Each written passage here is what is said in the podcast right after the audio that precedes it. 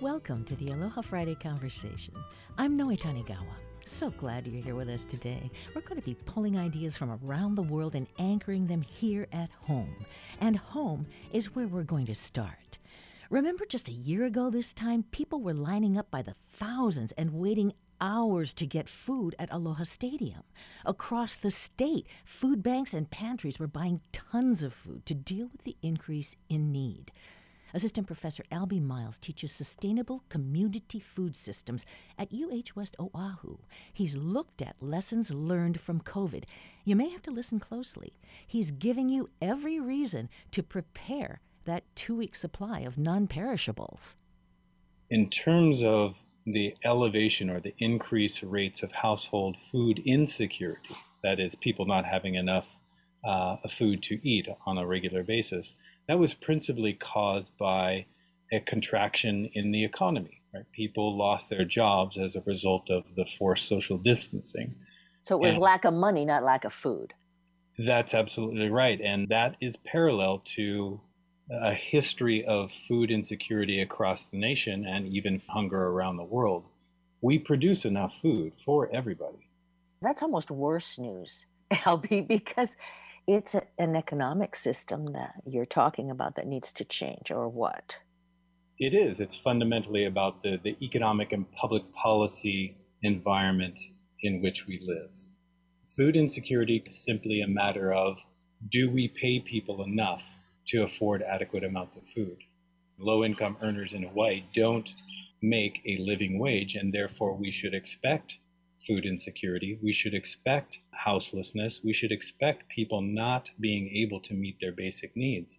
And in times of crises, then those rates of food insecurity are going to skyrocket, just as we saw in COVID 19. And I'll just mention one important fact is a study out of UH Manoa published earlier this year has shown that 48% of households with children are experiencing food insecurity. 48% of households with children are experiencing food insecurity right now. That's a, an enormous number of people in our state who are struggling with basic needs insecurity.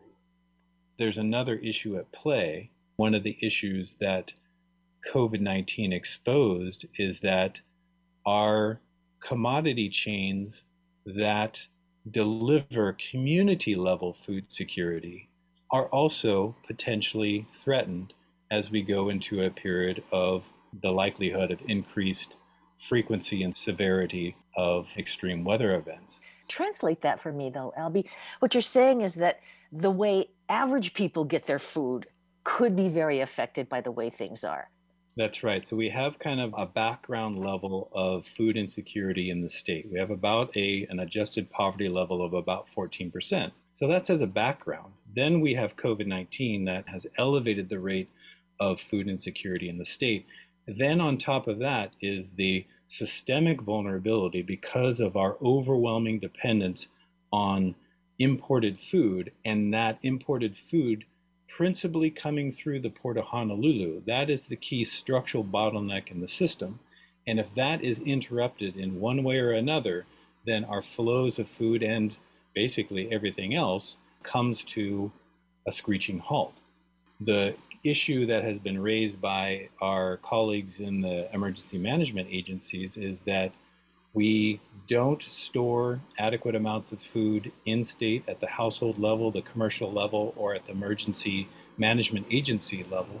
And so there's a whole series of compounding kind of systemic risks to household and community or state level food security in Hawaii. I mean, did you see some of these essential players coming to the table through the COVID period?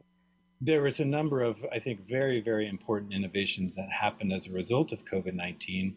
A lot of our local foundations responded incredibly well to the circumstances and started allocating funds to emergency feeding, to kind of longer term planning processes.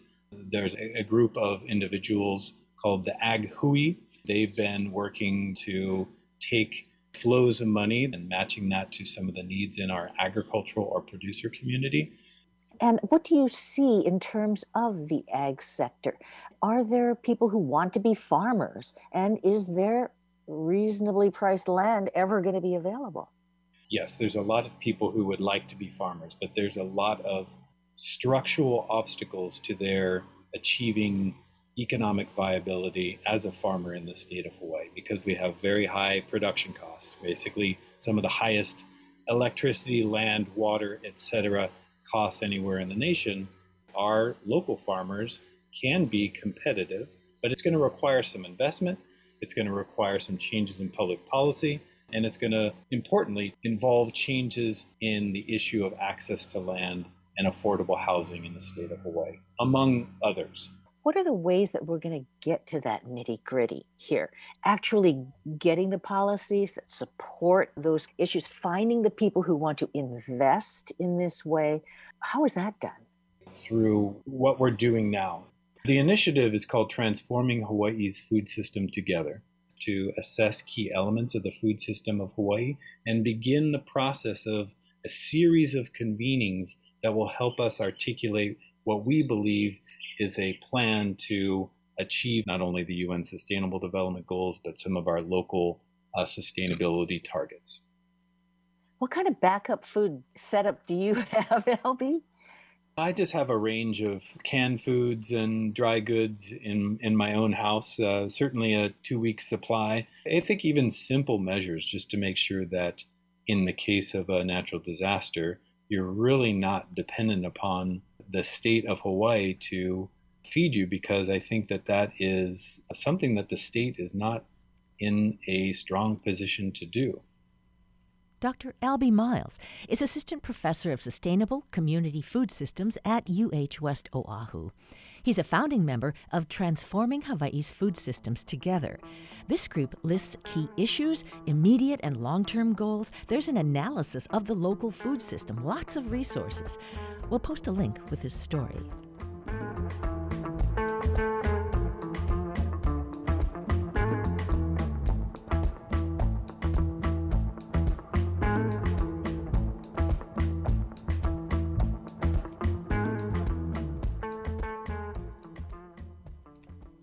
Hurricane season starts in a few days, June 1st, and it has more of an edge these days than it used to, wouldn't you say? Our increasing hurricane vulnerability is yet another concern related to our changing climate. The New York Times has been conducting a special series on climate change, and the most recent webinar was titled, Can We Get to Net Zero with a Circular Economic Strategy? Ever heard of the term circular economy? It's increasingly seen as an essential to achieving the targets that we need to avert climate disaster. Now, in the Times webinar, columnist Andrew Sorkin began by discussing the international goal of cutting carbon emissions in half within a decade. He spoke with Gonzalo Munoz, high level climate champion for the last UN climate conference in Chile. The question how important is a circular economy to averting climate disaster. This year, in this moment in history, circularity is more crucial than ever. We know that in order to move forward with circularity, we have to face challenges in the whole value chain and not only uh, downstream while increasing, let's say, recycling rate. It's about the whole system moving towards understanding that a circular economy is regenerative by principle. That means that in the next decade, we need to shift massive designs, change business models, of course, reduce trading of non reusable or recyclable products, rethink about trading in many ways, and of course, as I said, position regeneration as a fundamental logic in the value creation. Do you think it's realistic to make it work in, in under a decade? Well, the point there, Andrew, is that we don't have a choice. In this case, we don't have an option. When it comes to climate, we need to reduce half of the emissions in the next decade. It's not just about the technology, it's about the human aspect of it. We have to do it leaving no one behind. We have to do it with the consideration of just transition, and we have to do it while increasing our capacity of regenerating the ecosystem that gives life to us and the other millions of species that live with us in this amazing planet. So we don't have an option. But we do have the knowledge and we do have the technology. How to scale it? I think that should be a lot related to, on one side, positioning the right incentives. And I do expect not only public policies to move forward much more rapidly, but we're also seeing, for example, in the last weeks, how the global financial system aligned with the net zero and resilient world by 2050 the very latest with through GFANZ so there is something happening there that should help us align the incentives and now we have to put together those technological tools with the financial mechanisms. And then there is a, a relevant expectation of the change of mindset with a new generation of young people joining universities and colleges all around the world. Let's call it like the Greta generation that is now entering into the universities. Some of those people are, are already joining the workforce all around the world with the expectations that now everywhere where they're providing their talent and their hours and their efforts should match with their values as well. So I do expect that we can see how much of those two big elements, those two big forces will somehow allow us to really speed up in this decade that is so crucial. Gonzalo Munoz, high level climate champion at the UN Conference of Parties in Chile 2019. We're listening to curated excerpts from a New York Times series on climate change. The topic is Can we get to net zero with a circular economic strategy? To explain what a circular economy is, host Andrew Sorkin turned to Dame Ellen MacArthur, founder of the Ellen MacArthur Foundation, devoted to accelerating the transition to a circular economy. A retired solo sailor, MacArthur set a speed record circumnavigating the globe alone in a boat. She knows how to operate at a high level with finite resources. If we continue on our current trajectory, we have a linear economy. We take a material out of the ground, we make something out of it, and we throw it away. That cannot run in the long term with a growing world population and a growing economy because it's extractive and consumptive and pollutive. So, what fascinated me was what can work in the long term, and that is simply taking that straight line and turning it into a circle. And that's a design challenge. That's not just the design of the product, that's how that product gets to us. It's how the manufacturer gets it back because they know everything that sits within it. So the business models change. And the business models even need to change when it comes to plastic packaging or sachets. We need to design everything to fit within a regenerative, restorative economy of the future. And that's worth a huge amount economically because we're not buying materials, selling products, but you're building this system. Dame Ellen MacArthur was asked what the biggest obstacle is to achieving a circular economy. She answered swiftly mindset absolutely mindset. You know, we've been educated through a linear education system, which has existed since the Industrial Revolution. We learned to take a material, make something, and we can design amazing things. We've proved we can pretty much design anything, but then what? And I think that's the question. When you start out on a journey to be a consumer or a user or a designer, what are we designing for? What system are we designing for? And I think there's such a massive opportunity if we can design that regenerative system so that the faster we do it, the better. This is about design, innovation, material science, business models, new financing models. This is about building a system that really can in the long term. And that's an exciting space to be in. There's a definite economic pull for many sectors to switch to circularity. You know, we've proved that through reports with McKinsey and other organizations. There's a massive economic value here. Um, but there's also the fact that policy can help to speed things up. So you have the pull, the economic pull, in a way, you have the push from consumers saying, we don't want this anymore. We need a system that works. And then we have that help from policy. You can't really do it without all three. This is not just a policy pull, but I think what's vital is that we need to identify what we're trying to achieve. And if I said to you, we need to invest in sustainable products, what is one? How do you identify one? Let's just define where we're trying to get to. And then you'll find many, many, many companies who before would never have been invested, would now be invested in because they can see that's part of a circular economy. That was Dame Ellen MacArthur, advocate for transition to a circular economy. She was describing the opportunities for new products and industries in a circular model.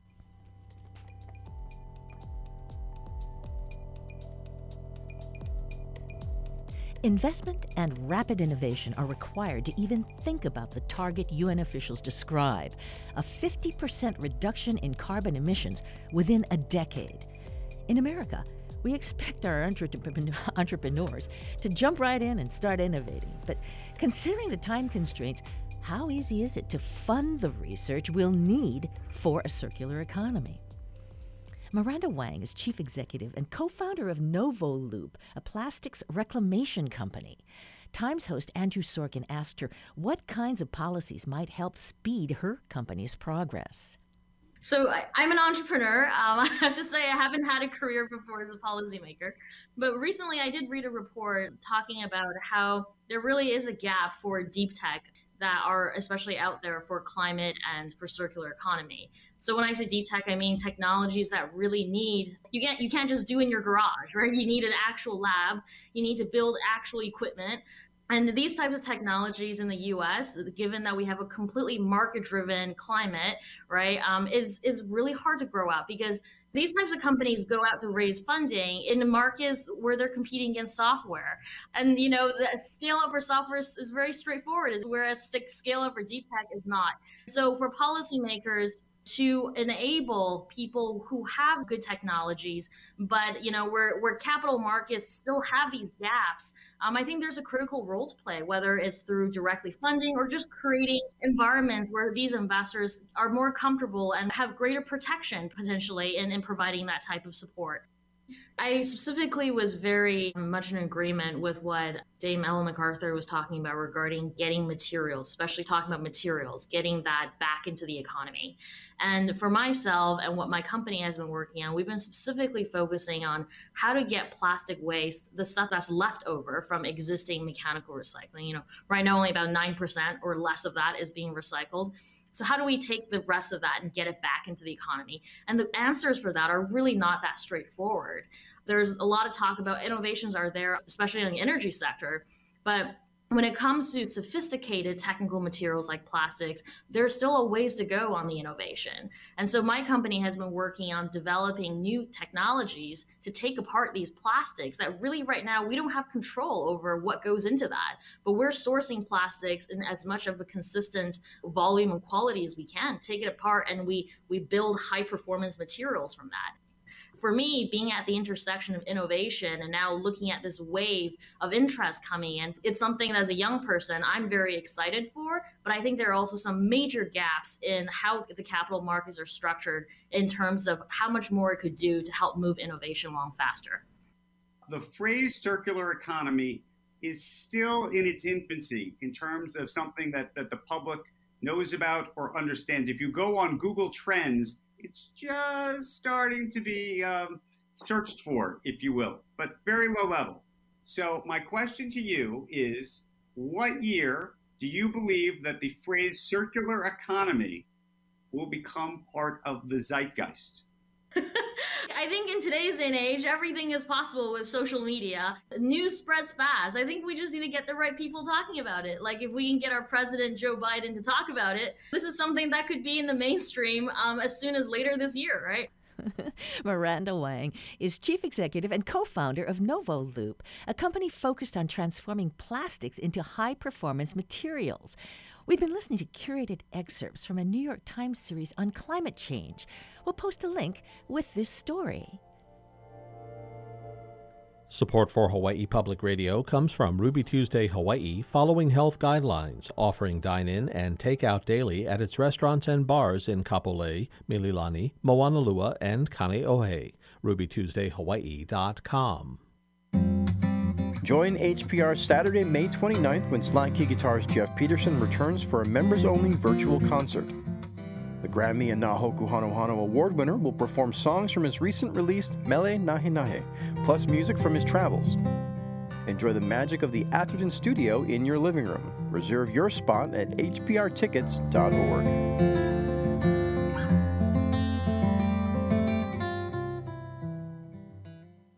Support for the conversation comes from the HPR Local Talk Show Fund, which helps Hawaii Public Radio sustain and grow its locally produced talk shows. Mahalo to contributor PCAT, Pacific Center for Advanced Technology Training. Aloha kakou. Hope you're enjoying today's Aloha Aina edition of the Aloha Friday conversation. I'm Noe Tanigawa, and we're going to bring all those big global ideas home now.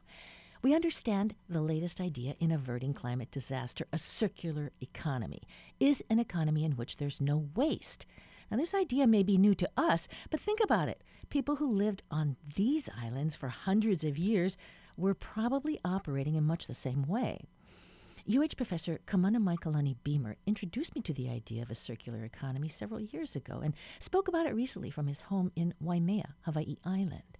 When COVID hit, Beamer was among the founders of the Aina Aloha Economic Futures Initiative, which incorporates circular principles. The Aina Aloha Initiative has gotten a lot of buy in from county governments, Kamehameha schools, the Hawaii Tourism Authority, Hawaii Community Foundation, and 2,800 other organizations and individuals. I asked Beamer what broad support for ideas like this could mean for Hawaii. What I do believe is that they saw a common set of values, you know, that we laid out that are grounded in these islands, our ancestral values and I also believe that they saw the need for a more just and equitable economy. And I think they believe that this is an opportune time for actions towards that, that new economy and structure. How can those actions happen?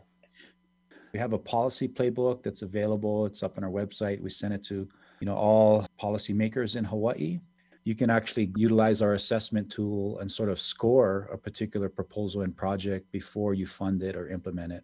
That's being used now by county governments across Hawaii. It's being used by organizations. Well, you're putting out some metrics so we can judge our progress, so exactly. we can know our progress. So, yeah. so, what kinds of things do you ask? What kind of metrics are these? Whether or not a project is, you know, benefiting the AINA, is it leading towards a circular economy, or is it more part of an extractive industry. Is the project really, you know, broadly supported by the community of that area? I think there's all of these ways and metrics that we can kind of look at and assess. We also put together legislation for um, developing a circular economy task force. And that was really exciting. We got passed through the Senate. We made it all the way through the very last committee in the House. And it was quite unfortunate that we never got a hearing from that particular committee. What were the objections or reservations you ran into? That's what's entirely fascinating is there were no objections that were voiced publicly. Um, so, you know, we had hundreds of community members testify, organizations, even students. That's another really powerful thing about this Noe. I didn't anticipate the amount of high school and middle, middle school students that are interested in circular economies, that are interested in Aloha Aina, that are, you know, have found it I guess through YouTube and through our efforts and are now, you know, submitting testimonies to try to pass this. We haven't been able to get a clear answer as to why we didn't get a hearing that day.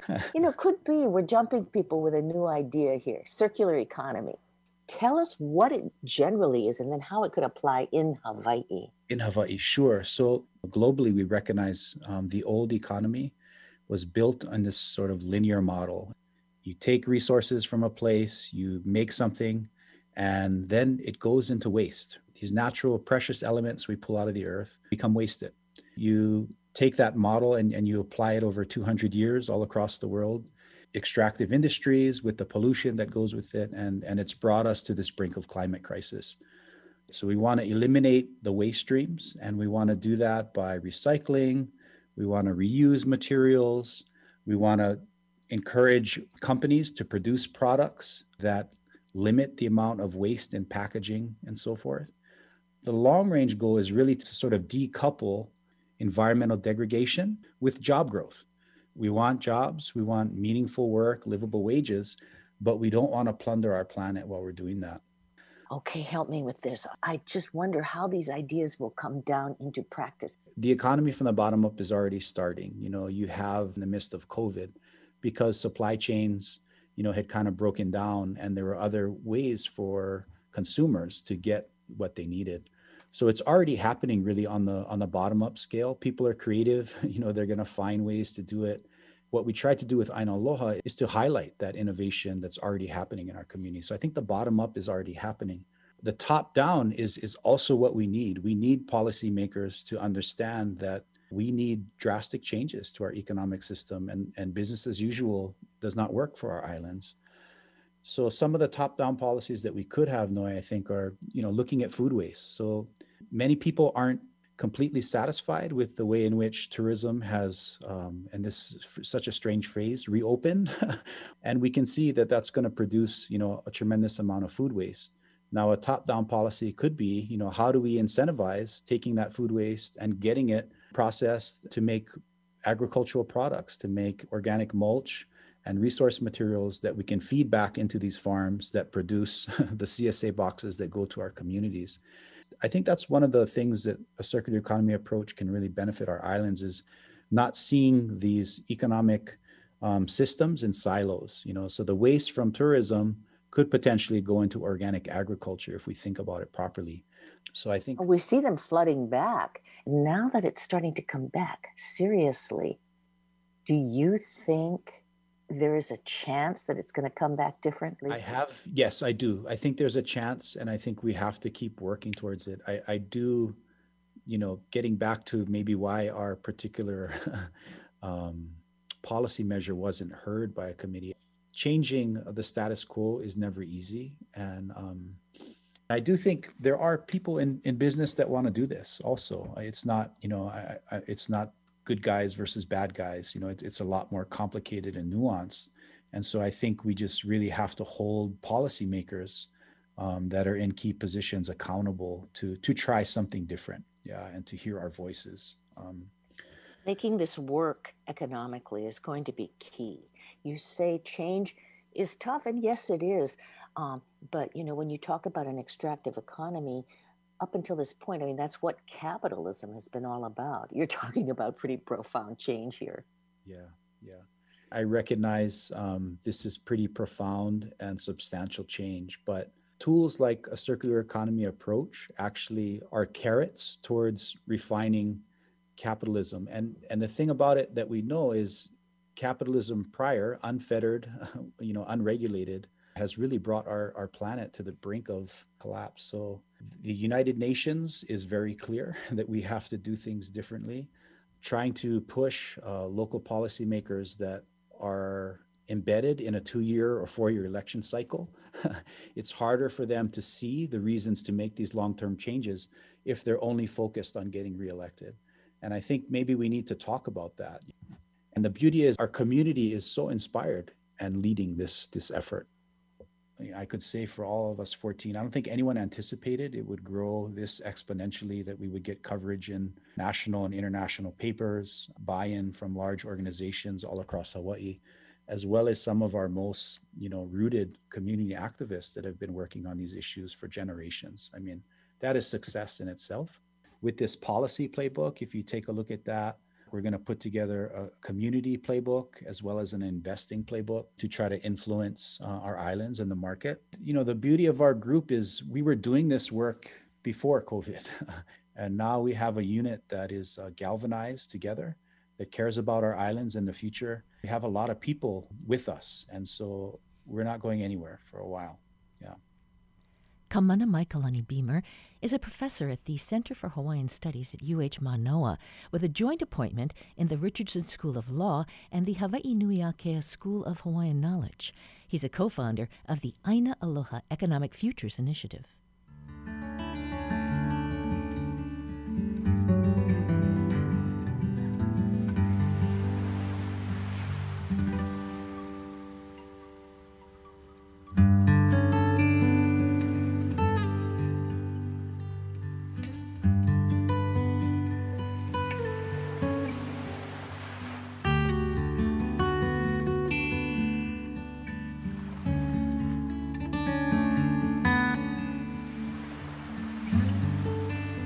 Closer to the Aina in Aloha Aina, which is usually translated as land or earth. And best of all, we'll think about it in song. A new collection of original songs is out, honoring Aloha Aina by celebrating successful outcomes in land disputes. We'll talk with Uilani Tanigawa Lum no relation, sadly. She works as a post JD legal fellow at the Ka Huli Ao Center for Excellence in Native Hawaiian Law. As a student at the Richardson School, Tanigawa Lum helped farmers on Kauai organize the Waioli Valley Taro Hui. Some of the farms were on state land, there were complications, but today, Tanigawa Lum proudly points out the hui produces roughly 25% of Hawaii's taro and poi. The thing that inspired me so much about these farmers is when we talk to them about the various environmental conditions that, that they work up against. It's like feral pigs, flooding, and and pests, and all that kind of stuff. And then now, in the face of this legal maze, we ask them why do they do it, and they just say, "Well, who's gonna do it? Cause we gotta." And that's that's what was so inspiring to me is they see the importance of it and they they put their head down and they continue for generations. As a third year law student, sort of looking into my my future legal career this hard work and understated work ethic that they continue for generations. That's something that just really hit home for me. Let's turn to this song.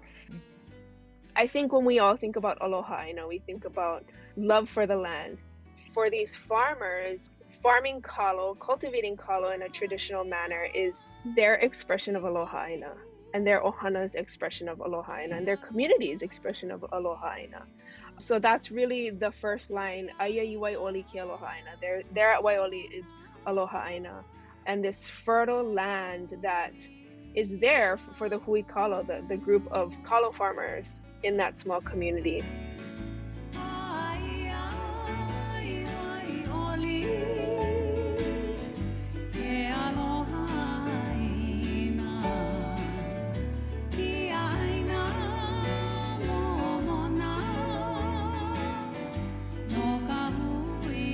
second stanza where you talk about being united and steadfast to satisfaction?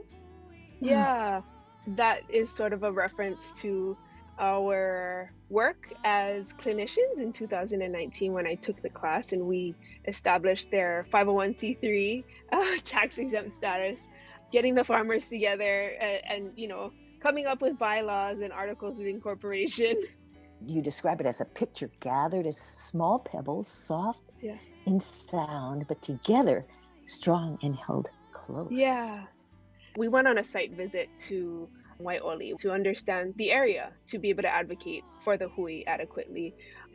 After our first day of a site visit, I was just so inspired. And, and that night, as I was taking a shower, like these words just came to me. I'm in no way a like talented hakumele or or composer, but it was just so moving that these words kind of came to me really quickly within my shower. I, it, it was Pau. The song was Pau, but there was just that one line.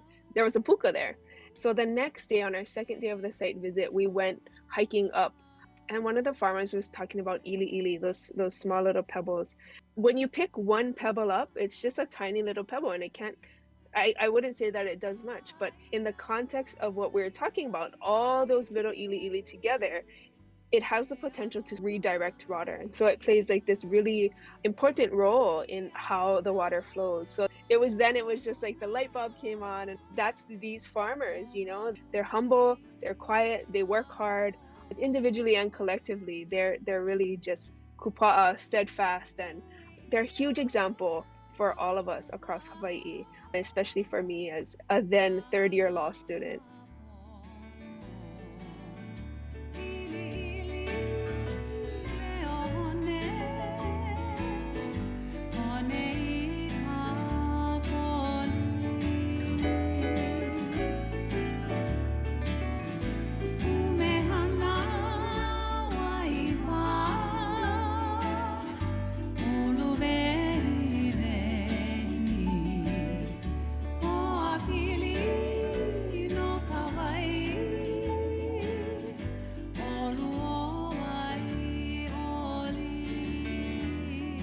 This mele is really this snapshot that takes me right back to that time and it helps me remember. That's the cool part about about mele and its utility in our everyday life.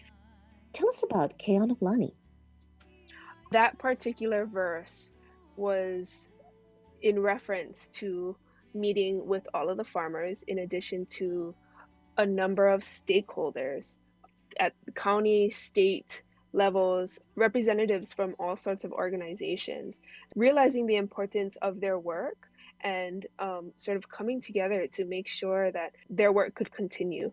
That specific place, Kianolani, was where that meeting sort of convened in 2018. That was where I, I realized how grateful I was for that opportunity for Ka Huli Ao, the Center of Excellence in Native Hawaiian Law, to bring us all together and have a productive conversation with the community members who really know the place the best.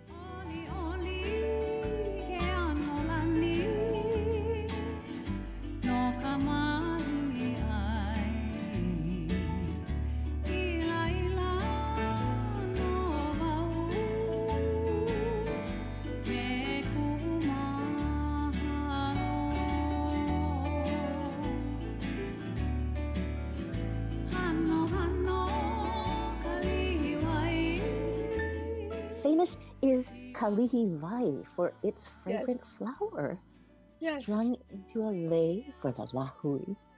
Yes, that's really an homage to my professor at the time, Professor Kapua Sproat. She's an incredible leader in, in that specific community. That's where she grew up on the North Shore of Kauai. And so that's just really a mahalo to her for her work, not only her impact on me as, as a third year law student and now a young baby attorney, but the work that she does across her many hats. I wrote that with the appreciation that she is training and empowering students and community members. Her work has a direct impact in uplifting our broader lahui across Hawaii. So Hulia Mahi, the Hulia Mahi CD was really a collection of mele that documents stories, really, like the story I just told about my my experience with the farmers of the Waioli Valley Taro Hui. Um, and Hulia Mahi means to act in unison and in great numbers. So this CD is a collection of sort of those success stories, specifically as it pertains to the rule of law. So what's cool is that mele as a cultural practice encapsulate these stories, these community wins, if you will, in mele form. Hopefully, as these mele are sung, they become acts of aloha aina, remembering our relationship to land.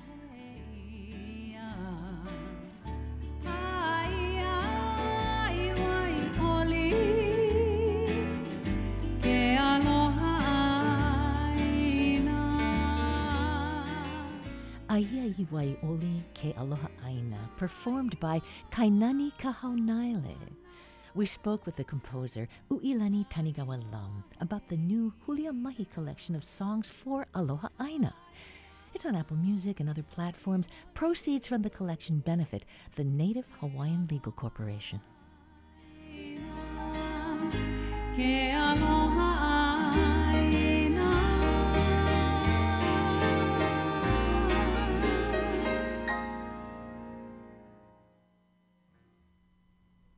Educator, ethnoscientist Kalei Nuuhiwa was born and raised on Maui. She's been studying and teaching about the Hawaiian lunar calendar for over 35 years. Nuuhiwa lives now in Hilo, Hawaii. In 2015, she organized the first Pacific wide lunar conference to identify lunar pra- practices in the Pacific region and link observations to climate science.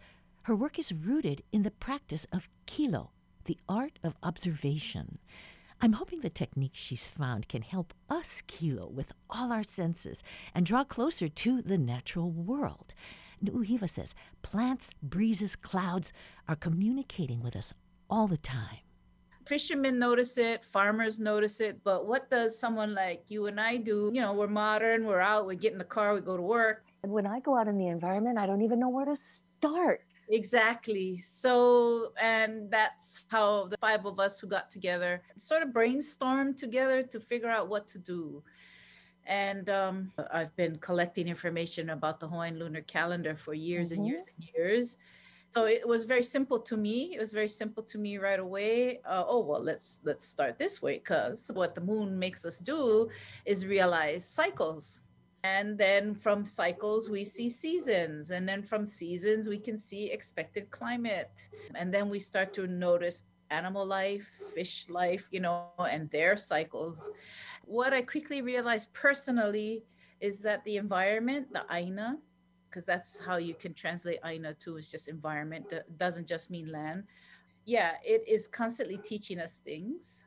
It's so patient. it's continuously showing us when plants are fruiting, when they're flowering. How do we identify those natural indicators so that we can start to understand what's happening around us a little better and then become in tune with it? There's this uh, saying in Hawaiian chants that says, Iola oi, Iola awe. If you thrive, I thrive. So if our environment is thriving, it's kind of a natural indicator of our own personal health and well-being too as well right so if we our, read the signals now it's right. not looking too good is it it's not but, looking good yeah so but what can i do as an individual we go into the outdoors we want to observe and it's just all coming at us at once right but what yes. you folks did in your wisdom very clear about methods and exactly what to observe. You gave us a way in. I'm going to go out there tonight. Right. It's after the full moon, and I'm just going to be standing there thinking, uh, uh, uh, what do I do, yeah. What? Where do you start?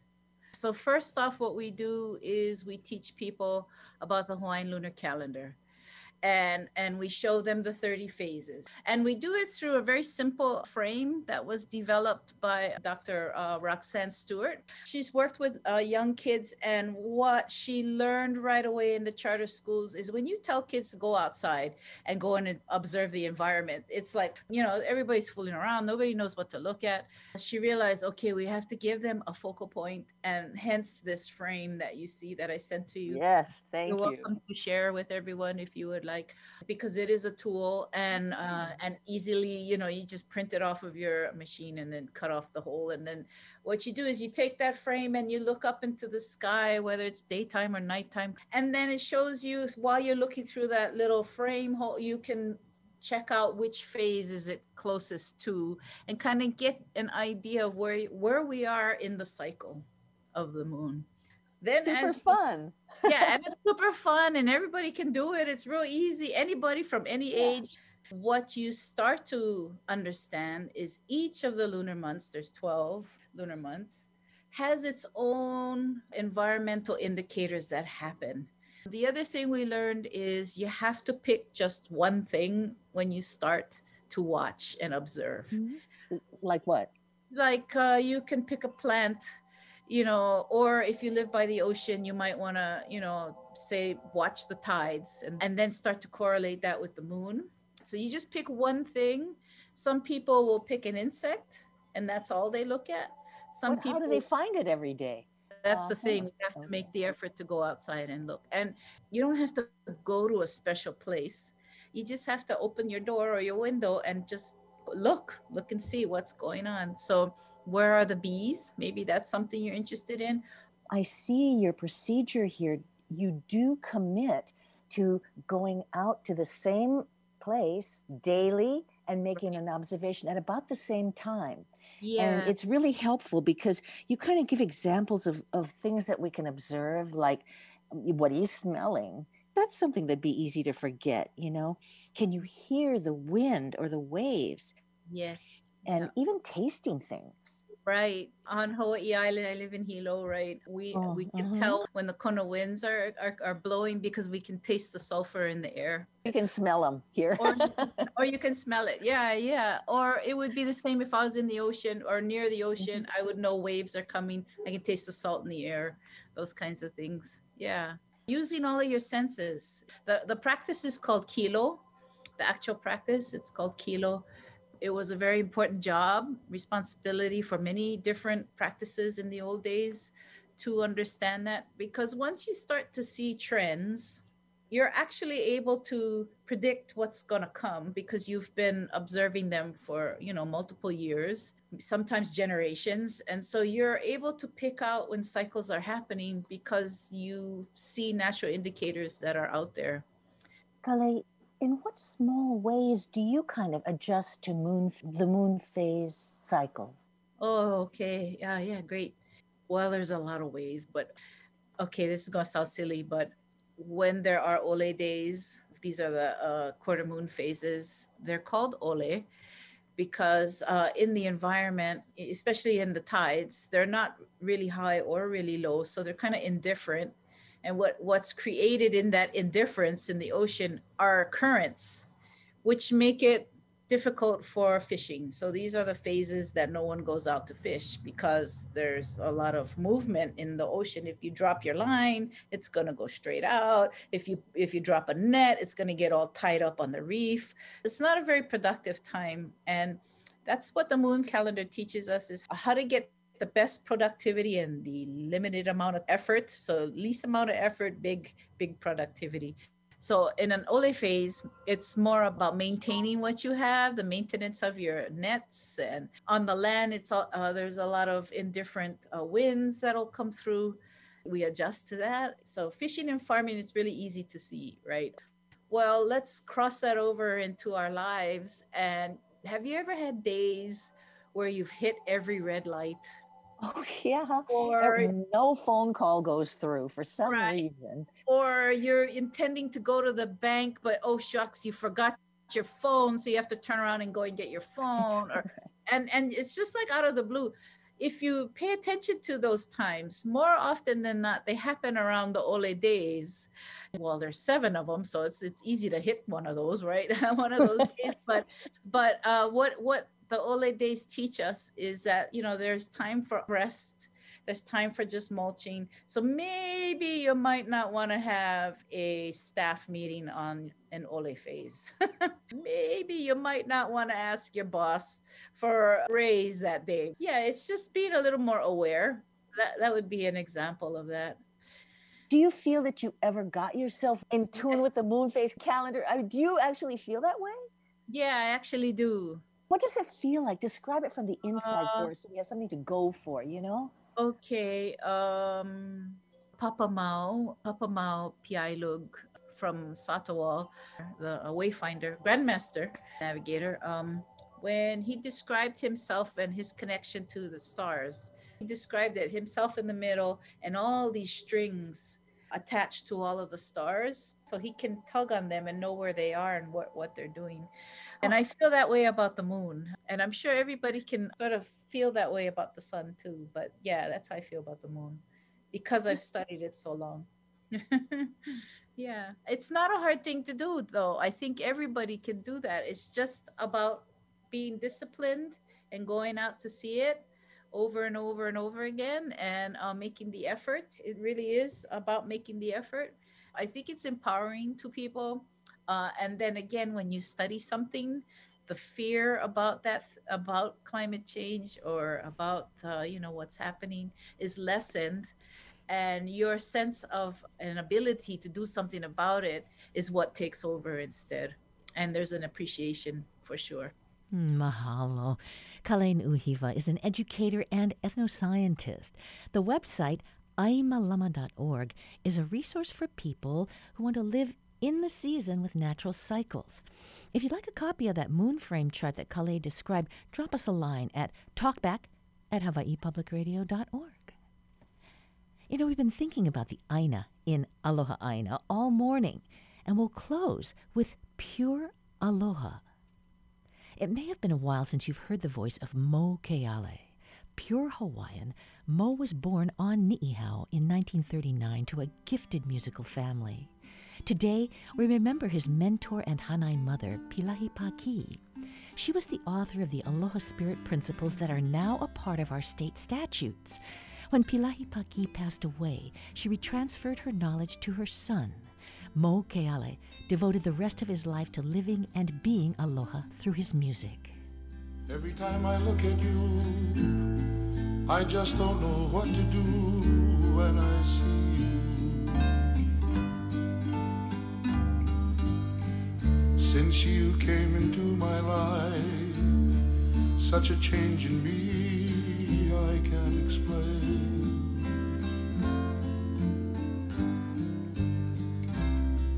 Ever since I met you, while strolling through the park one sunny day,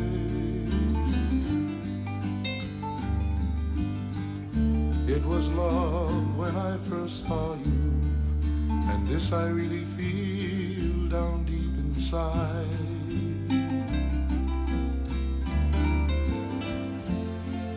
It's not often that I feel since you came into my life. Oh, gee, Moe Keale. And that's about it for this Aloha Friday. Thank you so much for your company. Anything on your mind after this? Call our talkback line and leave us your comments. That's 808 792 8217. You can also email us at talkback at hawaiipublicradio.org and post comments on social media. We are there. Everything we did today will be on the conversation page on the HPR website. All week long, the conversation is a Kakou thing, produced by Savannah Harriman Pote, Russell Subiono, Lillian Sang, and in the background, always, Bill Dorman. Our theme music courtesy of Gypsy 808. I'm Noe Tanigawa, and we're off for the Memorial Day holiday. Join us Tuesday when Catherine Cruz picks up The Conversation. Until then, let's take care of each other. And happy Aloha Friday. Thank you.